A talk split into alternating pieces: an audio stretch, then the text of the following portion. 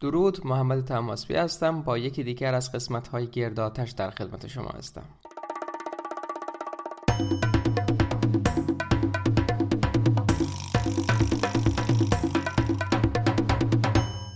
اگه یادتون باشه قسمت قبل گفتم که این قسمت رو می‌خوام یه بازی فکری انجام بدیم با هم.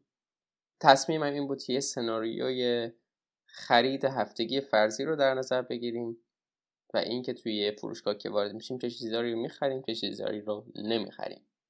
اما یه ایده دیگه ای به ذهنم رسید که باعث شد اون ایده قبلی رو به بعد موکول کنم. در این قسمت می‌خوام یه راهنمای گام به گام و فشرده از رژیم کتوژنیک ارائه بدم. می‌خوام که این قسمت خیلی کوتاه باشه و جزئیات رو آنچنان وارد نمیشم شرح علمی رو آنچنان وارد نمیشم ولی علاقه من بودید می‌تونید به لینک هایی که توی توضیحات می‌ذارم مراجعه کنید. یه مسئله دیگه این هست که من امروز دارم از یه برنامه جدید استفاده می‌کنم برای ضبط صدا در مورد کیفیت هم. نظرتون رو به هم بگین خوشحال میشم. عنوان این قسمت هست راهنمای گام به گام رژیم کتوژنیک. درسته که میگیم گام به گام و معمولا وقتی که صحبت از گام میشه این به ذهن متبادر میشه که یک گام پس از دیگری برداشته باید بشه. اما لزوما اهمیت یکی از این گام ها بیشتر از دیگری نیست. بعضی وقتا مثلا گام اول و دومی که توی این برنامه حالا تصمیم دارم در موردشون صحبت بکنم اهمیتشون به یک اندازه است. و سخت میشه گفت که کدومش از اون یکی مهمتره. و همچنین این موضوع رو هم در نظر بگیرید که اگر همون اول همه این مطالب رو می‌گیرید و براتون درکش راحته می‌تونید همه این اصول رو هم با هم پیاده بکنید. ولی اگر که نیاز به زمان دارید و نیاز به این هست که شناخت بیشتری از هر گام پیدا بکنید می‌تونید گام به گام جلو برید. برای خود من همین جوری بود. زمان برد تا فهمیدم دقیقا کربوهیدرات یعنی چی قند یعنی چی روغن چی خوبه چی بده چه غذای خوبه چه غذایی بده. حالا به برشمردن هر کدوم از این گام ها می‌پردازیم. گام اول. احتمالا اگر برنامه رو تو اینجا دنبال کردید یا با رژیمی که که آشنا هستید می‌تونید حدس بزنید که این گام اول چی؟ گام اول حذف کامل قند هست. شکر کیک نوشابه بیسکویت بستنی مربا پنکیک هر چیزی که بهش قند اضافه می‌کنید. اینها رو کامل حذف کنید. همین الان می‌تونید پادکست رو متوقف کنید برید توی کشوتون توی روی کابینتاتون توی آشپزخونه توی پذیرای هرچی قند هست و شکر هست و مواد قندی هست روی میز کارتون بیسکویتی چیزی هست اینها رو بردارید بریزید دور. شاید یه سری از اصول رژیم کتوژنیک با اون چیزی که پزشکا توصیه می‌کنن در تناقض باشه و مخالف باشه. اما مطمئنا دکتری نمیگه بیسکویت خوبه قند خوبه نوشابه خوبه. یعنی هم کسانی که رژیم کتوژنیک رو دنبال می‌کنن و پیشنهاد می‌کنن و هم عمده پزشکان سر این موضوع توافق دارن که قند ساده چیز مناسبی نیست. و مخصوصا این موردهایی که مثال زدیم کسی دعوا سرش نداره. کسی نمیگه که نوشابه خوبه.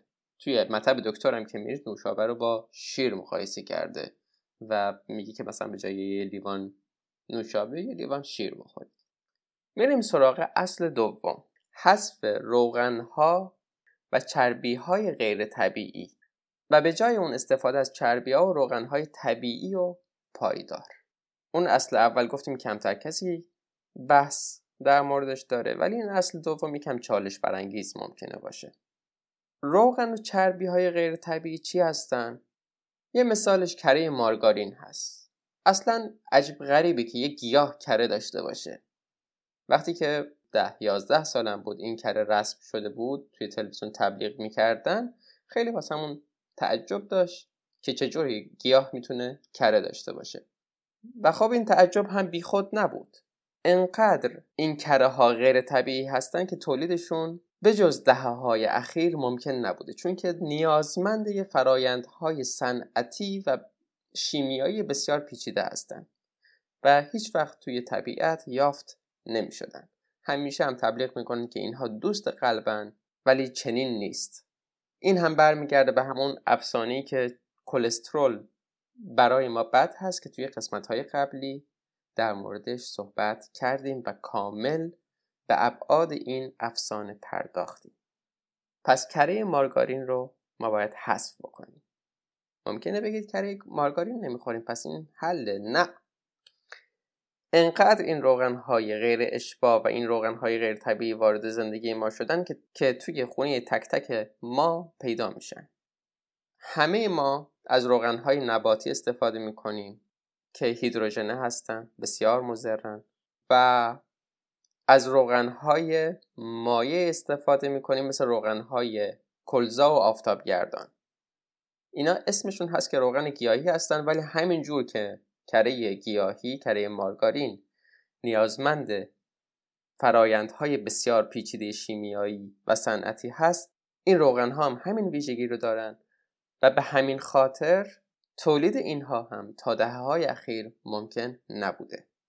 پس روغن کلزا آفتابگردان و کره مارگارین رو باید از غذامون کامل حذف بکنیم. به جای اون چه چیزایی بخوریم؟ چیزایی که ممکنه بهمون حتی گفته باشن بد هستن. کره روغنهای حیوانی اینها خوبن و خیلی هم خوب میشه حرارتشون داد. واسه یه چیزایی که زمان پخت طولانی دارن می‌تونین از اینا استفاده بکنین چون که دیر دود می‌کنن دیر اکسید میشن. برای افزودن به غذا یا برای پخت های کوتاه مدت مثلا برای پختن تخم مرغ می‌تونید از روغن مثل روغن زیتون و روغن نارگیل استفاده بکنید این دوتا با اینکه روغن های گیاهی هستن اما نسبتا پایدار هستن و حرارت رو تا جای زیادی تحمل می‌کنن. و نکته مهم این هست که اینها نیازمند فرایندهای شیمیایی شدیدن صنعتی نبودن. روغن زیتون روغن نارگیل خیلی ساده از طریق فشرده شدن به دست میاد. و به سبب همین راحتی تولیدشون همیشه توی رژیم غذای ما انسان ها بودن و ما انسان ها کاملا بدنمون باهاشون سازگار هست. پس خلاصه اصل دوم حذف روغن کلزا آفتابگردان و ریختن اونها توی چاه دستجویی و به جای اون استفاده از کره و روغنهای حیوانی مخصوصا برای پخت و پس و توی روغنهای گیاهی هم روغن زیتون و نارگیل که توی ایران رسم هستن. اگرم روغن آووکادو گیر میاد اون هم باز خوبه. یه خوبی دیگه هم که روغن نارگیل داره این هست که می‌تونید اینو به عنوان مرطوب کننده هم استفاده بکنید. هم بوی خوبی داره هم مرطوب کنندگی خاصیت مرطوب کنندگی خیلی خوبی داره. هفته پیش توی live اینستاگرامی که داشتم در مورد روغن ها که صحبت می کردم یکی از دوستان نازن underline illustrator در مورد روغن کنجد پرسید. روغن کنجد رو آنچنان اطلاعی ندارم ولی توی لیست کسانی که دنبالشون می‌کنم و به حرفشون اعتماد دارم نبوده. پس بهتر از روغن کنجد هم حذر کنیم.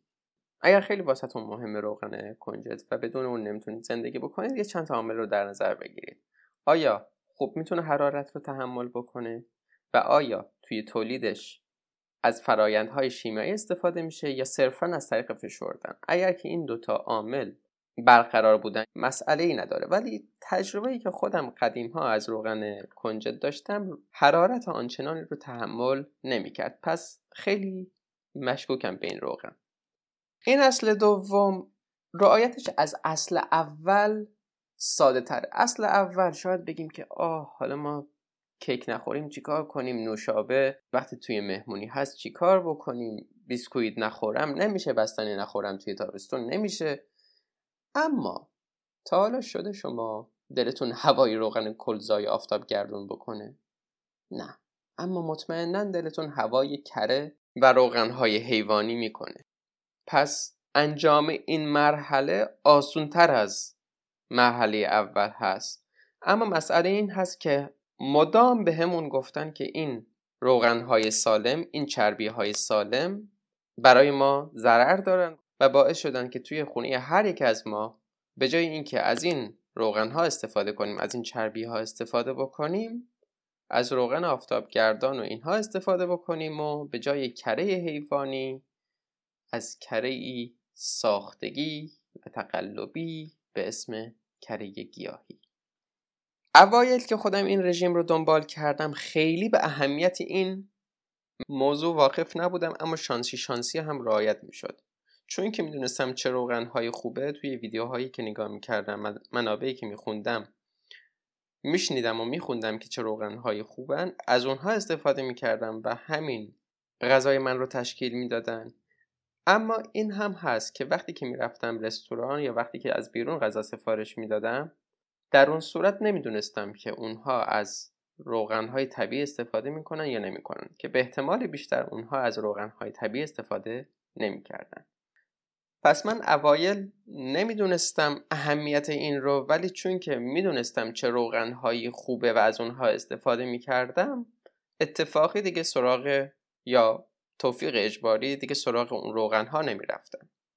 حالا اهمیتش رو می‌دونم و اگر قبلا فقط روی گام اول تأکید می‌کردم حالا همزمان روی همین گام دوم هم تأکید می‌کنم. مهم نیست که کدومش رو اول انجام می‌دید چه گام اول چه گام دوم هر کدوم از اینها رو زودتر انجام بدید. برای سلامتتون بهتره و بهبود قابل لمس و قابل توجهی رو توی سلامتیتون و سبک زندگیتون مشاهده خواهید کرد با رعایت هر یک از این اصول. پس این اصل یک و دو خیلی فرقی نمی‌کنه که با کدومش شروع کنید گام سوم. حذف برنج نان و سیب زمینی. خب اینا اصولا عمده غذای ما ایرانی ها رو تشکیل میدن. و وقتی که میگیم اینا رو حذف بکنید این سوال پیش میاد که چه چیزهایی رو می‌تونیم پس استفاده بکنیم. خیلی از چیزهایی رو که گفتن استفاده نکنید اونها رو می‌تونید با خیال راحت استفاده بکنید. گوشت قرمز، تخم مرغ، مرغ و ماهی. به هر میزان که خواستید تخم مرغ بخورید، گوشت قرمز بخورید. اینها چربی سرشاری دارن. به شرطی که اینها رو با نون و برنج نخورید کاملا غذای سالمی هستن. یه غذای مشابه کله پاچ است. من زمانی که ایران بودم همیشه می‌گفتم اه اه پیف پیف وقتی که اسم کله پاچه می اومد ولی حالا می‌دونم که چه اشتباه بزرگی می‌کردم. همون کله پاچه رو اگر که با نون سنگک نخورید کاملا غذای سالمی هست. و یه جوری شاه غذاهای کتوژنیکه چون که چربی بسیار بالایی داره و هیچ گونه کربوهیدراتی نداره. اصل چهارم.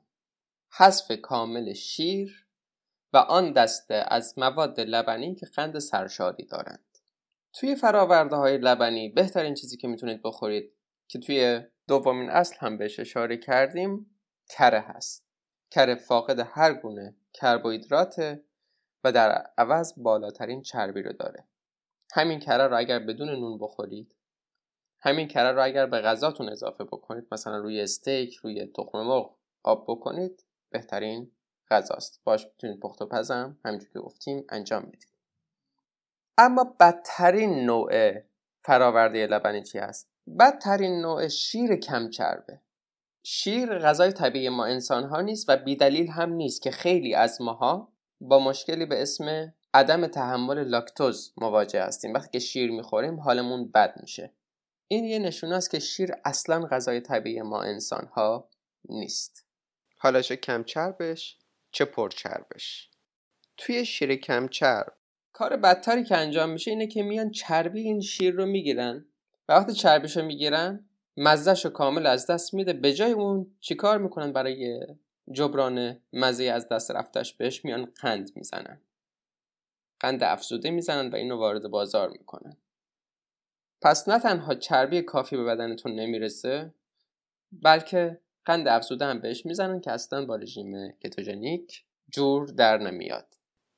پس شیر چه کم چربش چه پر چربش برای ما مزره اما کم چربش ضررش بیشتر.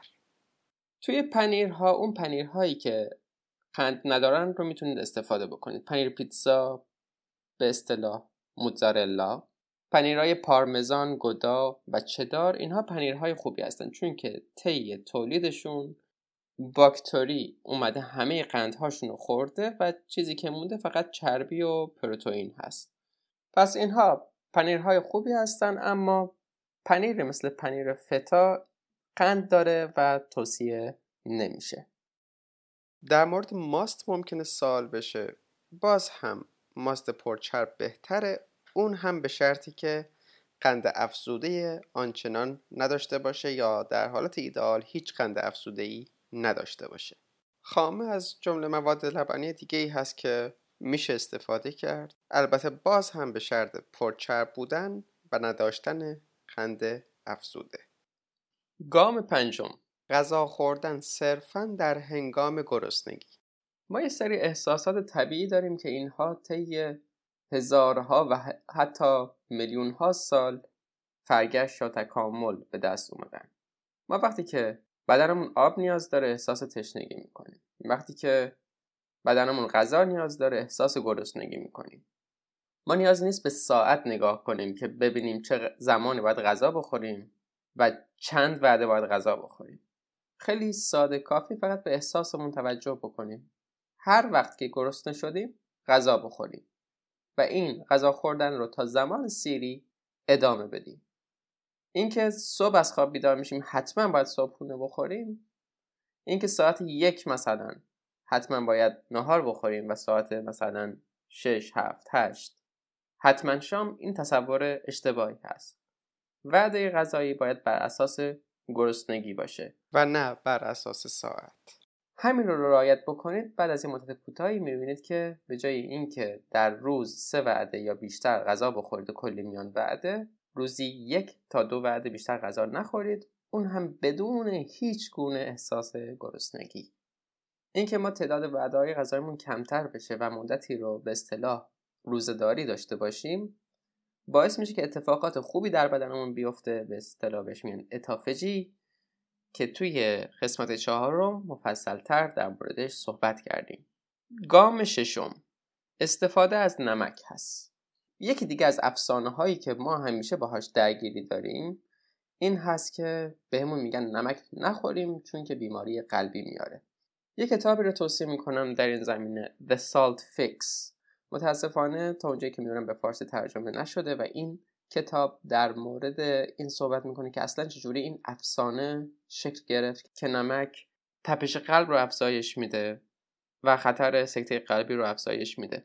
این کاملا افسانه است. اتفاقا کمتر خوردن نمک باعث بروز این مشکل ها میشه و این افسانه و این باور غلط هم شباهت بسیاری داره به افسانه کلسترول که در موردش صحبت کردیم توی قسمت های قبلی. نمک رو با آزادی تمام به غذاتون بزنید. هر مقدار که خواستید هر مقدار که به دهنتون مزه کرد به غذاتون بزنید. و وقتی که آب و اینها می‌خورید باهاش یه مقداری می‌تونید نمک مصرف بکنید. قهوه مصرف می‌کنید بهش نمک بزنید و با نمک بخورید یه اهمیت دیگه ای که توی رژیم کتوژنیک داره این هست که وقتی که ما مخصوصا داریم این رژیم رو شروع می‌کنیم توی روزهای اول که حالت گذار رو داریم تجربه می‌کنیم با یه سری حالات خستگی مداوم و اینها ممکنه مواجه بشیم دواش چیه؟ اینکه ما نمک بخوریم. نشونه این هست که نمک بدنمون کم هست. و نگران این هم نباشید که نمک رو اووردوز بکنید و بیش از حد مصرف بکنید. یه چیزی مثل مواد مخدر هر مقدار که مصرف بکنیم بدنمون ارور نمیده که داری زیاد از حد مصرف می‌کنی و به خاطر همین آدم اووردوز می‌کنه.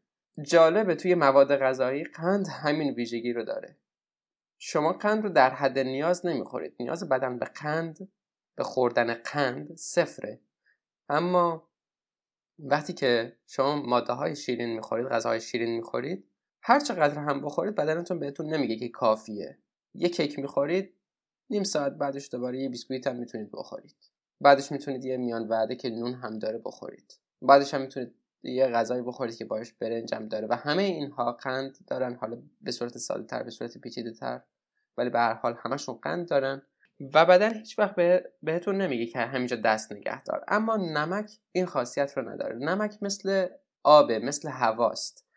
اگر میل به نمک پیدا می‌کنیم یعنی بدنمون به نمک نیاز داره. پس هر موقع حس کردید که نیاز به نمک دارید و نمک دلتون کشید به هر میزان که خواستید بخورید.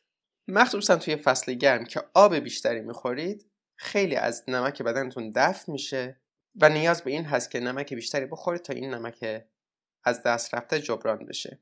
نمک هزاران کاربرد داره هزاران فایده داره ولی فقط خیلی خلاصه به این اشاره می‌کنم که سطوح انرژی بدن رو بالا می‌بره و احساس خستگی نمی کنید در طول روز. و برای فعالیت قلب هم نمک لازم هست. پس این اشتباه هست که نمک برای سلامتی قلب ضرر داره. اصل هفتم. مطالعه پیوسته. ما لازم هست که در مورد محتوی قندی مواد غذایی مختلف پیوسته تحقیق بکنیم. وقتی که میریم خرید حواسمون باشه بسته بندی ها رو نگاه بکنیم و ببینیم چه مقدار قند دارن چه مقدار کربوهیدرات دارن. بیشتر در مورد رژیم کتوژنیک تحقیق بکنیم مطالب زیادی رو بخونیم از منابع مختلف استفاده بکنیم. و چیزی که خیلی به ما کمک می‌کنه و حتما به صورت اصولی تر در قسمت های آینده بهش خواهم پرداخت. مخصوصا که با کتاب هایی که ترجمه کردم سر و کار داره مطالعه در مورد تکامل هست و اینکه زندگی ما انسان ها در دوران پیشا تاریخ یا ما قبل تاریخ چگونه بوده چه رژیمی داشتیم و سرگذشت تکاملی ما به چه شکل بوده؟ و این به ما کمک می‌کنه که بفهمیم ما به عنوان Homo sapiens sapiens چه رژیم غذایی داشتیم چه سبک زندگی داشتیم و برای اینکه سالم تر زندگی بکنیم برای اینکه بدنمون بهتر کار کرد داشته باشه باید چه تغییراتی رو توی زندگی امروزی خودمون به وجود بیاریم. این مطالعات باید پیوسته زگهواره تا گور باشه. خود من همیشه فکر می‌کنم که وقتی می‌خوام یه قسمت رو آماده بکنم به اندازه کافی در موردش اطلاعات دارم. ولی وقتی که وارد جزئیاتش میشم می‌بینم که نیاز به مطالعه بیشتر هست خوندن کتابای بیشتر دیدن ویدیوهای بیشتر تا بعد بتونم این قسمتی رو ارائه بدم. و توی همین روند چیزهای جدیدی رو یاد می‌گیرم که قبلا اصلا ازشون آگاهی نداشتم. همیشه مجال برای یاد گرفتن بیشتر هست و هر کدوم از این چیزها رو که یاد می‌گیریم و هر تغییر رو که مطابق این آموخته ها در زندگیمون ایجاد می‌کنیم کیفیت زندگی ما رو بهتر و بهتر از پیش می‌کنه. به طور کلی با در پیش گرفتن این اصول هفتگانه می‌تونیم سلامت خودمون رو به صورت انقلابی بهبود بدیم. خبر خوب این هست که وقتی که ما این تغییرات رو ایجاد بکنیم و حتی در جهتشون که داریم حرکت می‌کنیم توی همون روزهای اول بهمون به نتیجه میده. مثلا اگر مشکل مقاومت انسولین دارید که ما رو مستعد خیلی بیماری های دیگه می‌کنه از جمله بیماری قند، آلزایمر وقتی که ما این رژیم رو در پیش بگیریم طی ده تا چهارده روز ما می‌تونیم شرایط مقاومت انسولینی رو برگردونیم به حالت اول و این رو کاملا درمانش بکنیم. البته این به شرطی است که شرایط خیلی پیشرفت نکرده باشه. اگر که پیشرفت بیمار زیاد باشه زمان بیشتری هم نیاز هست. اگر از بیماری های مثل سر امس رنج می‌بریم با در پیش گرفتن این رژیم غذایی می‌تونیم بهبودشون ببخشیم و حتی اونها رو درمان بکنیم. در صورتی که بیشترینه پزشکان باور دارند که وقتی که چنین تشخیصی در بیمار داده شد هیچ راه برگشتی نیست. اصلا درست نیست و ما با رعایت تغذیه درست می‌تونیم همه این شرایط رو درمان کنیم یا دست کم دست کم بهبود ببخشیم.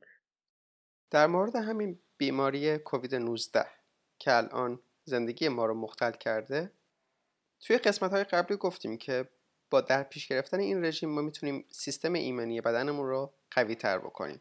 مهم نیست که مشکل کووید 19 باشه یا هر بیماری دیگه. صدی که بیماری باید از اون عبور بکنه سیستم ایمنی بدن ما هست.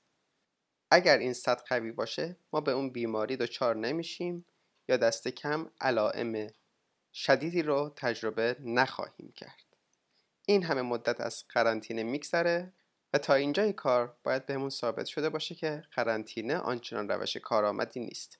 بهترین راه بهبود سلامت سبک زندگی و سیستم ایمنی خودمون هست.